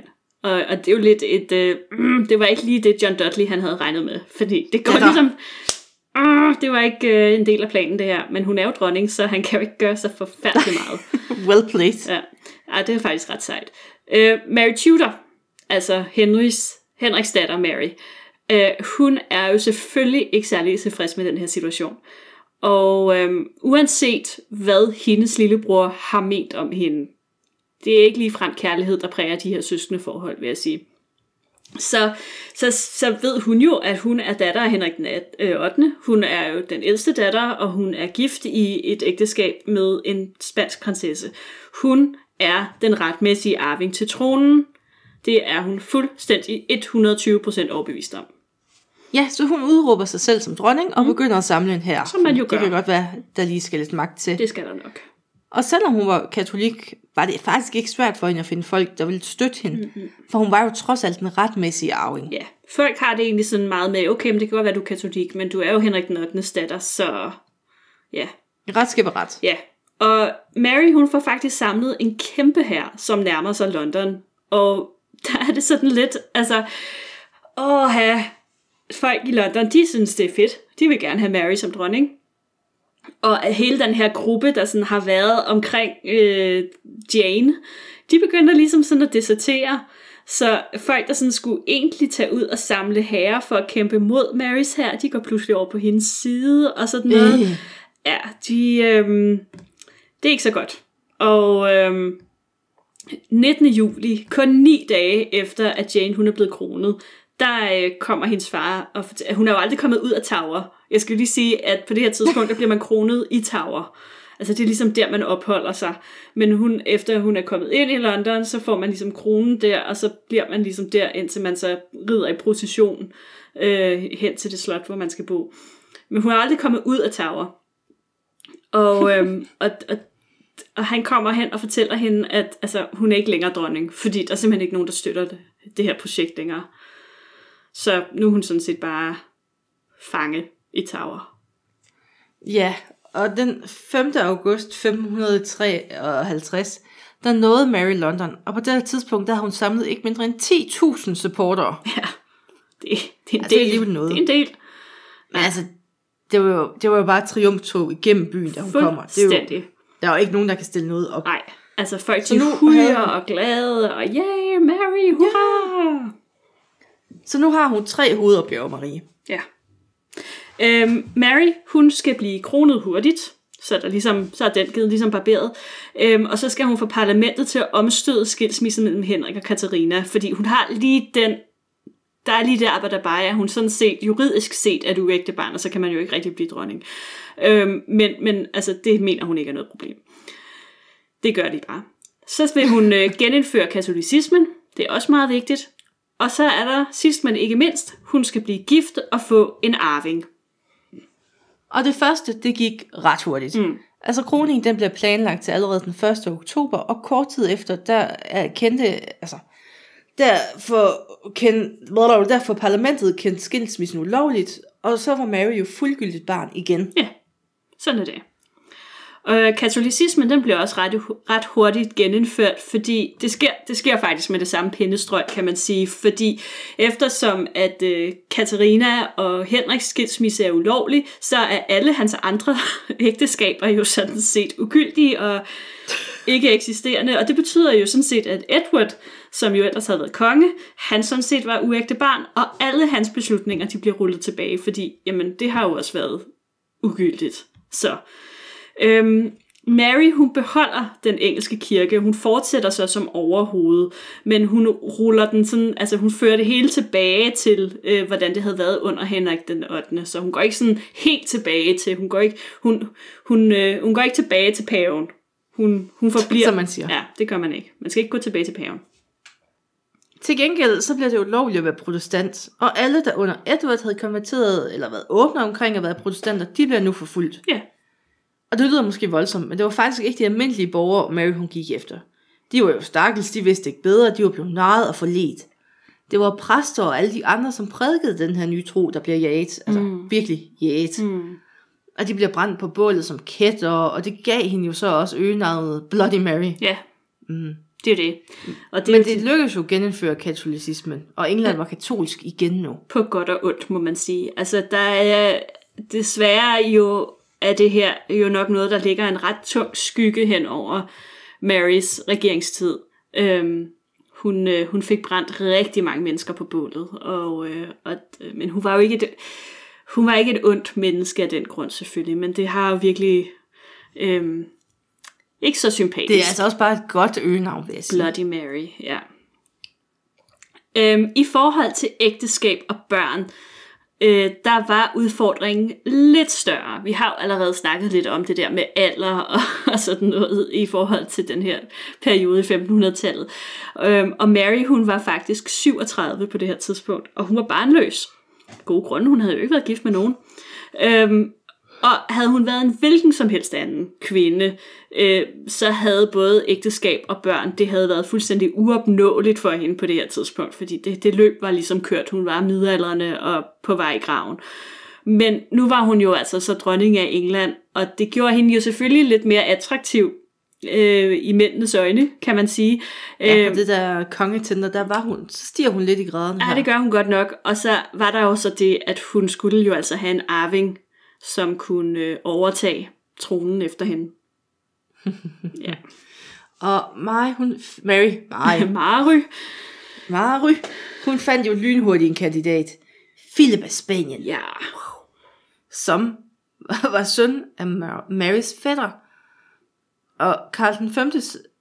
Ja, altså han var fætter, altså han var søn af Karl den 5., som var tysk-romersk kejser. Og Karl den 5.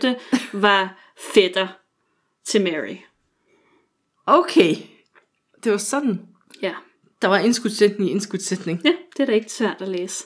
Nej, men han var 26 år, og han var enke, han var god katolik, og han havde politisk erfaring, og så var han en delens flot fyr. Og så ville han jo en dag arve det meste af Europa fra sin far, så det var jo bare en catch. Troede han i hvert fald. Ja, ja. Troede resten af Europa også. Karl den 5. havde andre planer, men det vidste, det var der ikke rigtig andre end Karl den 5. der vidste. Øhm, og i øvrigt så havde han jo den her meget øh, flotte øh, habsburgske underkæbe. Uff, Ja, så, den gør altså enhver kvinde blod i Ja, men det gør det. Øhm, der var bare lige et problem. Philip han var overhovedet ikke interesseret i Mary. Øhm, og de portrætter, som findes af Mary som dronning, afbilder jo også sådan en, en lidt ældre kvinde. Og det er ikke fordi, der er noget galt med ældre kvinder, det vil jeg lige sige. Nå, Hun er jo rimelig tæt på din alder, jo, kan man sige. Ja, præcis. På 30. Ja, altså jeg, jeg er deroppe af. Øhm, men hun havde levet et hårdt liv, og hun har ikke haft det så godt igennem sit liv, så hun var lidt slidt at se på. Øh, hun, hendes øjenbryn var helt væk, de var faldet af, og hun havde også mistet øh, sine tænder, som det gør jo lidt sådan, at man, man, man har sådan lidt... Øh, man har ikke så fyldt i en mund, kan man sige. Øh, og så øh, det, det, det her med de manglende øjenbryn og de manglende tænder, det giver ligesom hendes ansigt sådan et ret hårdt og koldt udseende. Så hun, der findes det her ret berømte portræt, hvor hun ligesom sidder ned og kigger ud på, på beskueren, og hun ser meget øhm, hård ud. Men det hun ikke havde i udseende, det havde hun da egentlig på personlighed. Ja, Hun bliver beskrevet som utrolig venlig, hun var ærlig, og så kunne hun både fransk, græsk og latin. Ja. Og hvad skal man da kunne mere som kvinde? Jamen præcis. Og så elskede hun jo at danse, og hun elskede smykker, og hun havde en forkærlighed for tøj. Bare sådan feminin, øh, skal man sige, meget stereotyp øh, kvindelige øh, hobbyer. Øh, og, og som sagt også øh, altså børn. Hun elskede virkelig børn, og hun, var, hun ville bare så gerne have et barn. Det var ligesom hendes eneste drøm her i livet. Ja, men øh, hun var også... Hun havde nogle ting i bagagen. Mm. Hun havde oplevet den her meget grimme skilsmisse på nærmeste hold. Hun var blevet afvist af sin far. Hun havde mistet alt. Hun var lyst i band. Og så det sidste, men bestemt ikke mindst, så må hun jo så også se, hvordan hendes religion, som hun jo elskede, mm. var blevet smidt ud af landet. Ja. Så man kan sige, det var hverken udseende eller den her bagage, som, øh, som fik Philip med på vognen. Men der var en, der var en gulderod, fordi når de blev gift, så ville han jo blive konge af England, og det pyntede altså lidt på CV'et. Og så var der jo også lige Papa, som lagde lidt pres på Philip. Det må man sige. Fordi den tysk-romerske kejser, han satte nemlig på, at med en alliance sammen med England, så, kunne de, altså, så ville de holde sig ude af hans krig med Frankrig. Hmm. Og det vidste Philip godt nok ikke, og han brød sig bestemt ikke om at blive brugt på den måde. Men da han fandt ud af sin fars bagtanker, så var det for sent at trække sig ud af den her handel, mm. som han jo så bare fodslæbende måtte gå med til. Præcis, altså. Han var bare blevet en vare. Ligesom alle de her prinsesser, så var han også en vare nu. Det var han bare ikke skide glad for. Altså, han så sig jo lidt som, som den, der skulle indgå handlerne, og ikke den, der blev handlet. Men, han var bare et dyr, der blev ja. solgt, han var. Da Mary hun så Philips portræt, så erklærede hun, at hun allerede var halvt forelsket i ham. Øhm, denne halve forelskelse, den blev desværre aldrig gengældt, øh, og det gør jo ikke Mary mindre tragisk, kan man sige. Hun var, hun er også en af de meget tragiske figurer, synes jeg, i den her historie. Men det her ægteskab med Philip, det var jo heller ikke populært i England. Overhovedet ikke. Nej, altså, man var bestemt ikke interesseret i, at sådan en fremmed kongemagt lige pludselig skulle brase ind for højre og begynde at blande sig i Englands anlæggelse. Mm. Og det engelske hoffolk, de var faktisk også bange for, at de ville blive udskiftet med spanske hoffolk, fordi der var jo den der spanske connection med Mary, og den spanske connection med Philip. Altså Philip, han var jo så faktisk... bare sige, smup. Ja, og Philip, han, han var jo på det her tidspunkt, så var han jo, han havde ligesom øh, herredømmet over øh, Nederlandene, som det hed på det her tidspunkt. Det er sådan også en lidt kompliceret historie, fordi det var sådan noget med Spanien, ligesom også havde... Ja, ja, de altså, spanske Nederlande. De spanske og... Nederlande, og han stod jo også til ligesom at blive konge af Spanien, så det var også ligesom han, han havde ligesom Spanien og de spanske ting, besiddelser. besiddelser i Europa. Han havde jo så måske lidt håbet på, at fordi han var Karl den 5. søn, at han så ligesom skulle være tysk-romersk kejser. Øhm, men øh, der havde Karl den 5. altså andre planer. Øhm, han ville hellere have en anden en som tysk-romersk kejser, og så kunne Philip øh, blive ja, øh, øh, engelsk konge og spansk konge. Det, det var sådan også noget af det der, som Philip han var lidt utilfreds med. Øhm, men udover at, at englænderne de havde det rigtig svært med, at der var sådan en fremmed kongemagt, der lige pludselig skulle komme til England, så var der også et juridisk problem. Og det var, at hvis Mary døde før Philip, og det var der jo en reel mulighed for, eftersom at hun var noget ældre end ham, så øh, ville Philip arve tronen over deres børn. Altså det vil sige, at hvis de fik børn, så ville det stadig være Philip, som blev konge af England. Og på den måde ville England jo sådan set bare blive en, en koloni under Spanien eller, eller Europa, ikke? Ja, og det begynder så lige så stille at ulme. Ja. Og der var store protester mod Mary og det her ægteskab. Ja. Og 3.000 mænd, de samler sig, og de beordrer Mary af tronen. Mm. Så Mary, hun ser jo ikke nogen anden udvej, end at henrettet Jane. Ja. Som jo egentlig, altså Mary havde jo ikke noget problem med hende. Hun Nej. har tænkt, det var lidt synd for lad det hende. flyve. Ja. Men lige pludselig så bliver Jane jo en slags konkurrence, fordi så kan hun jo blive sat på tronen igen, i stedet for Mary. Der er to øh, kandidater, som øh, bliver ligesom kørt i stilling her, når folk begynder at protestere mod Mary. Ikke? Den ene er Jane Grey, som stadig sidder i Tower, og den anden er jo hendes søster Elisabeth. Ja. Og, øh, og, og, og Jane øh, kan hun jo sådan rimelig hurtigt komme af med, fordi hun bliver jo så henrettet, og det er jo Ja, virkelig en det er trang- lidt svært med søsteren. Det er lidt svært med søsteren, det vil se virkelig grimt ud, øh, og den vej har Mary så alligevel ikke rigtig lyst til at gå. Øhm, men hun kan godt arrestere Elisabeth og, øh, og sætte hende i tower, og det gør hun.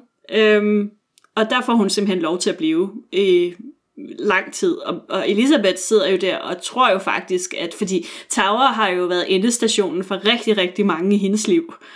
Øhm, og hun, Der altså, er lidt en dårlig connection med det sted. det er der, og der er jo ikke rigtig nogen grund til at tro, at man slipper ud fra Tower i live.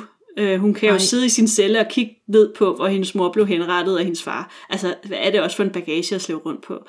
Øhm, men, øh, men det gør hun altså. Hun sidder der i Tower, indtil oprøret i hvert fald er blevet slået ned. Ja, Og i mellemtiden, den 20. juli, der blev Philip og Mary gift. Og Mary, hun forstod, men hun talte ikke spansk. Og Philip, han talte kun spansk.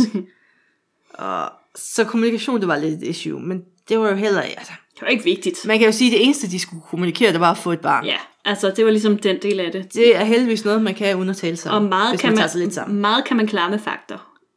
Ja, øh, søn her i mave Ja, nu. barn i maven.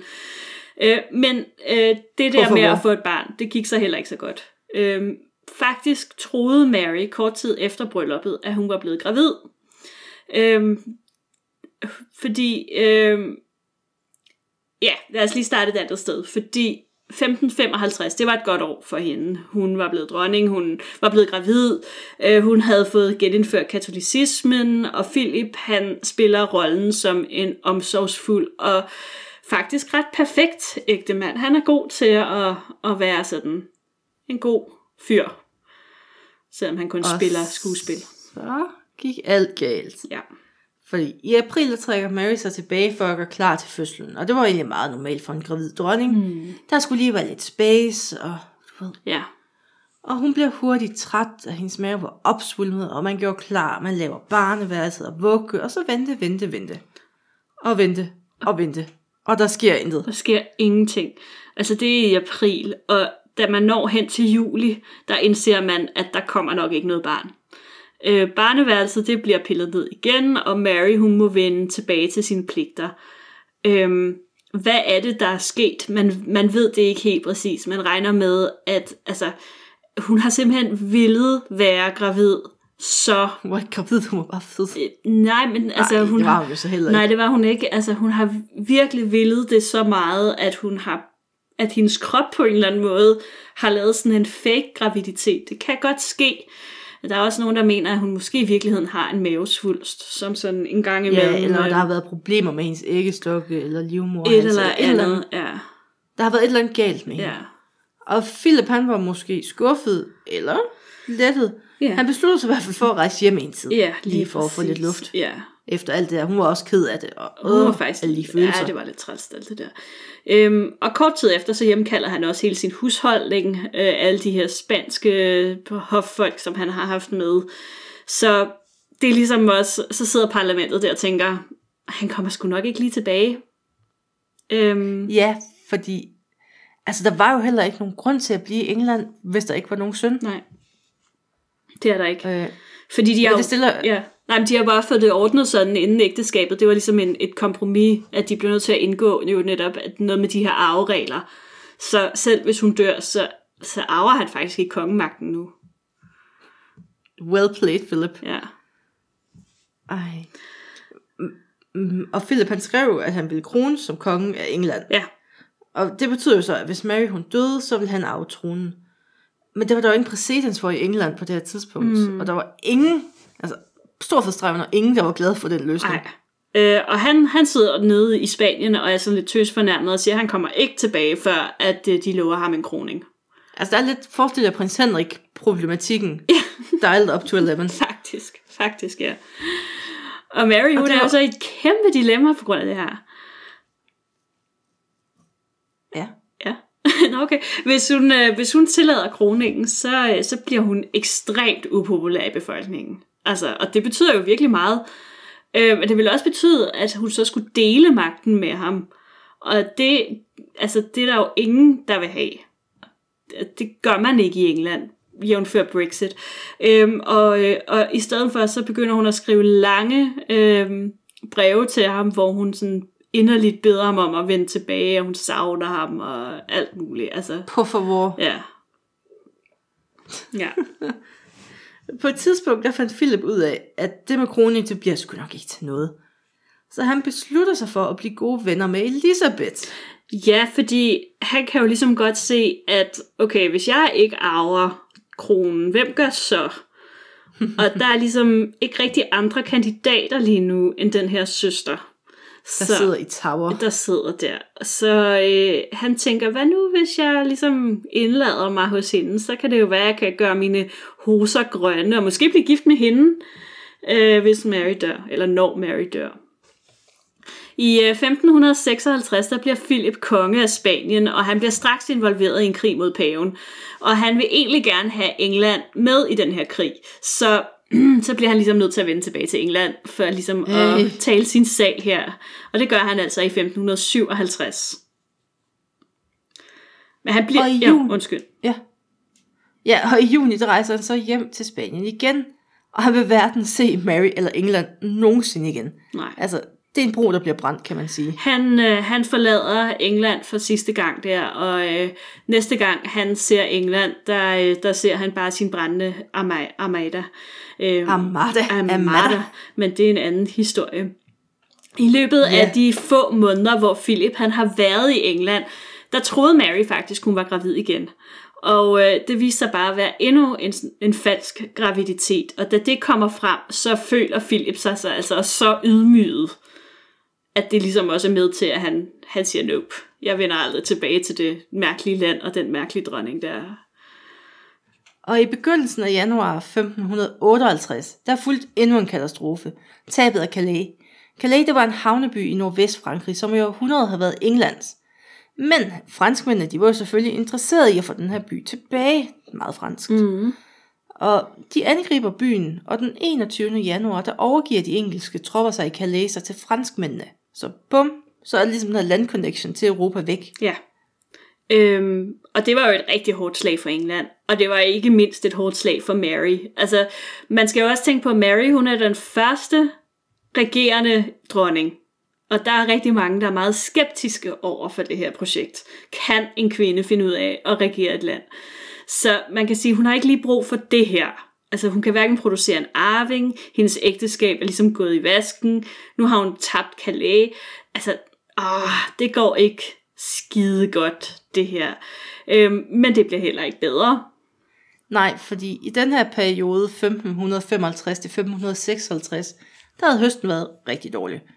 Og det hænger jo sammen med, at der er en, sådan en lille istid, der popper op her midt i det hele. Ja, Og den trækker jo bare alt det gode fra middelalderen med, så der er mad. Altså, der er ikke mad til alle. Der er folk, de er syge, og ja det er, hey, der er, der er rigtig faktisk ikke nogen glæde, det er koldt. Ja, og, øh, og det fortsætter både 1557 og helt frem til 1558. Der er rigtig mange, som dør af sygdom, og, og, øh, og det er formentlig en eller anden form for influenzaepidemi. Og det skal jo siges, at på det her tidspunkt har Mary jo ikke sådan helt opgivet at få Philip tilbage til England, men, men nu har han sådan, "Jamen, jamen, jeg vil ikke være syg, så jeg, jeg, jeg kommer, når Ej, epidemien har lagt sig. Så øhm, det, øh, det ser ikke så godt ud.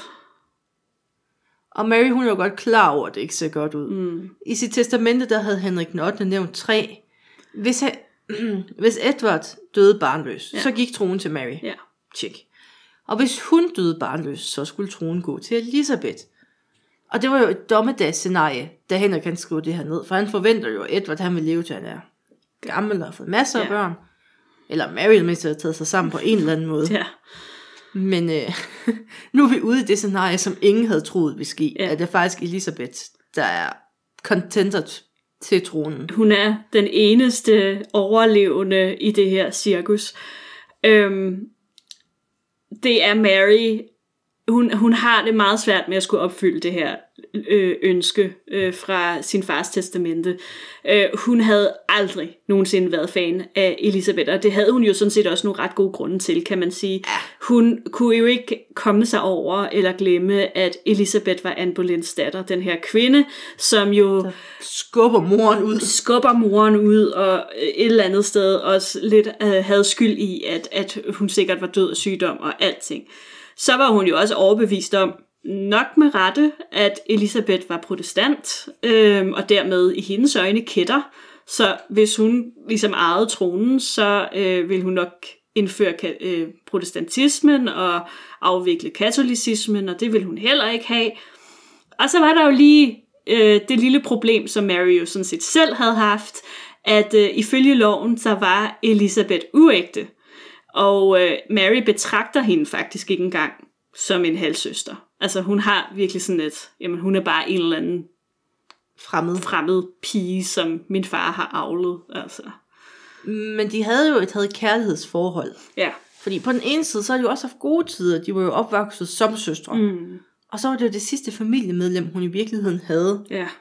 Og så på den anden side, så kunne hun virkelig ikke udstå hende. Nej, altså jeg tror også lidt, at der er det der i det, at, at Elisabeth er 17 år yngre end Mary, og hun er jo ung Og og, fødedygtig. fødedygtig, og hun er smuk, og altså hun er faktisk nærmest alt det, som Mary hun ikke er. Så, og, så, og så ligger der den der bagage i med Anne Boleyn og så videre, så det er, det, det, er, det er ikke nemt at være Mary. Det er faktisk meget, meget synd for Mary, synes jeg.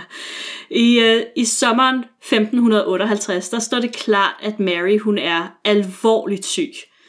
Og Philip, han kommer stadigvæk ikke til England. Han er stadigvæk, øh, siger han i hvert fald, bange for at blive smittet med influenza. Og så er han egentlig også lidt bange for sin egen sikkerhed, fordi han ved godt, at han ikke er så populær i England. Så mm, han, øh, han bliver altså væk. I stedet så sender han en rådgiver, og den her rådgiver holder blandt andet nogle hemmelige møder med Elisabeth. Vi ved ikke, hvad der er blevet talt om ved de her møder. De var jo hemmelige. Der er ikke efterladt nogen breve eller referater. Øhm, men der er jo nok ikke rigtig nogen tvivl om, at det handler om, hvad der skal ske, når Mary er død. Og efterfølgende har man jo sådan set også øhm, fundet ud af, at Philip jo forsøgte at blive gift med Elisabeth. Så det kan jo også have været noget af det, de snakkede om. Hvor er det smukt. Ja. Rådgiveren, han melder tilbage til Philip, og han fortæller lidt om hende her Elisabeth. Mm-hmm. Og Elisabeth, hun var forfængelig og intelligent, og hun havde lært af sin far, at hun skulle gå sine egne veje. Alle hendes hofdamer, de var protestanter. Så der var ikke nogen tvivl om, at når hun kom til magten, så ville man genindføre protestantismen. Mm. Hun havde utrolig mange støtter, hun var populær. Meget egentlig. populær. Hun var alt det, Mary ikke var. Faktisk, ja. Og så var hun også super irriteret over, hvordan Mary hun havde behandlet hende. Fordi igennem Marys regeringstid, så har hun jo bare flyttet Elisabeth rundt fra det ene fængsel til det andet. Altså udover at hun havde siddet i Tower, så havde hun også ha- siddet i, i husarrest. Og det gør hun også her øh, i 1558, der sidder hun på noget, der hedder Hatfield i, i husarrest. Øhm, det synes hun ikke er så fedt. Hun vil ligesom gerne være ved hoffet. Altså hvis man virkelig og- vil have en hævnge i søskende i en kongefamilie, så skal man spære dem inde. Præcis. Altså det får man ikke noget godt ud af. Pro tip. det, ja, det herfra. er bare lige sådan. Hvad kunne man have gjort anderledes? Ja. Mary, hun dør øh, 17. november 1558. Og man mener, at øh, dødsårsagen har været kræft. Enten en mavesvulst eller måske livmorhalskræft. Et eller andet, som måske også i virkeligheden hænger lidt sammen med de her falske graviditeter, som, som hun har haft. At det kunne da også være, at det var fordi hun var 37 år og indbilsk.